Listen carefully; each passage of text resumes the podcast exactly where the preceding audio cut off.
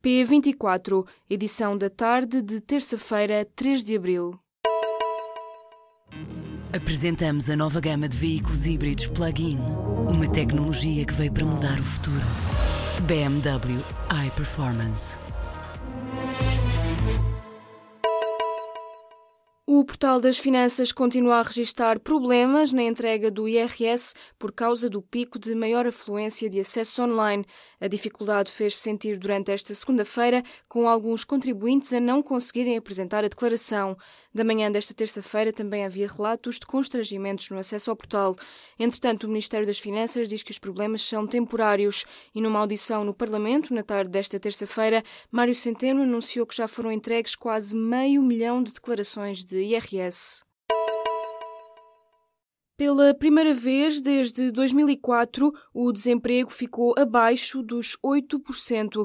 De acordo com os dados divulgados nesta terça-feira pelo INE, a taxa de desemprego em janeiro situou-se nos 7,9%. Já para fevereiro, a estimativa provisória aponta para uma redução do desemprego para os 7,8%. Prevêem-se atrasos nesta terça-feira em cerca de metade dos voos na Europa, segundo avançou a agência France Presse. Em causa está uma falha no sistema informático da Organização Europeia para a Segurança na Navegação Aérea. Este organismo diz que o problema já foi identificado e que o sistema estará recuperado até ao final do dia. Até às 4h30 da tarde desta terça-feira não havia indicação de atrasos nos aeroportos de Lisboa, Porto e Faro. A Direção-Geral das Artes vai atribuir a maior parte do financiamento ao teatro. O organismo publicou nesta terça-feira os critérios segundo os quais vai distribuir o reforço de 2 milhões de euros anunciado para o apoio às artes. Ficam de fora duas áreas, dança e circo contemporâneo e artes de rua, e o teatro vai receber 45% do montante. Será de resto a pontuação nos concursos que vai definir que estruturas vão beneficiar do reforço de 2 milhões de euros no âmbito dos financiamentos até 2021. O presidente da Federação Portuguesa de Futebol quer penalizações mais duras para quem coloca em causa a arbitragem. No debate sobre a violência no desporto, que decorreu nesta terça-feira na Assembleia da República, Fernando Gomes voltou a insistir na criação de uma autoridade administrativa autónoma para o combate à violência no desporto. Entretanto, Bruno de Carvalho defendeu o papel dos clubes no futebol português. O presidente do Sporting rejeitou nesta terça-feira a ideia de que os dirigentes contribuem para o clima de tensão e violência vivido na modalidade. A Procuradoria Alemã pediu nesta terça-feira a entrega de Carles Puigdemont à Espanha.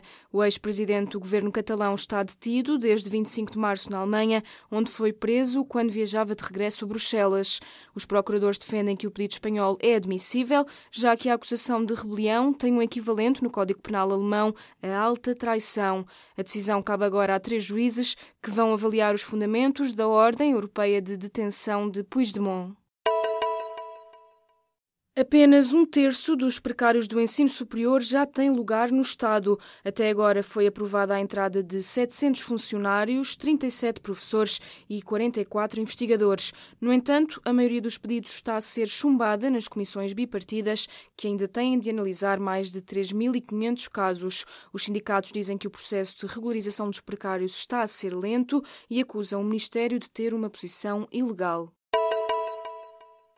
Pela primeira vez, a produção de eletricidade renovável ultrapassou, em março, o consumo em Portugal. A Associação Portuguesa de Energias Renováveis e a Ambientalista Zero consideram este um facto inédito e um marco histórico no setor elétrico português. De acordo com um comunicado divulgado pelas duas associações, em março a representatividade das renováveis foi de 103,6% do consumo elétrico. A ONU obteve mais de 2/3 da verba pedida para ajudar no Iêmen, que atravessa a pior crise humanitária do mundo. O secretário-geral António Guterres anunciou nesta terça-feira que a ONU obteve mais de $2 mil milhões e que vários países anunciaram que haveria mais doações até ao final do ano. Guterres aplaudiu os esforços ao dizer que este é um êxito assinalável da solidariedade internacional com o Iêmen.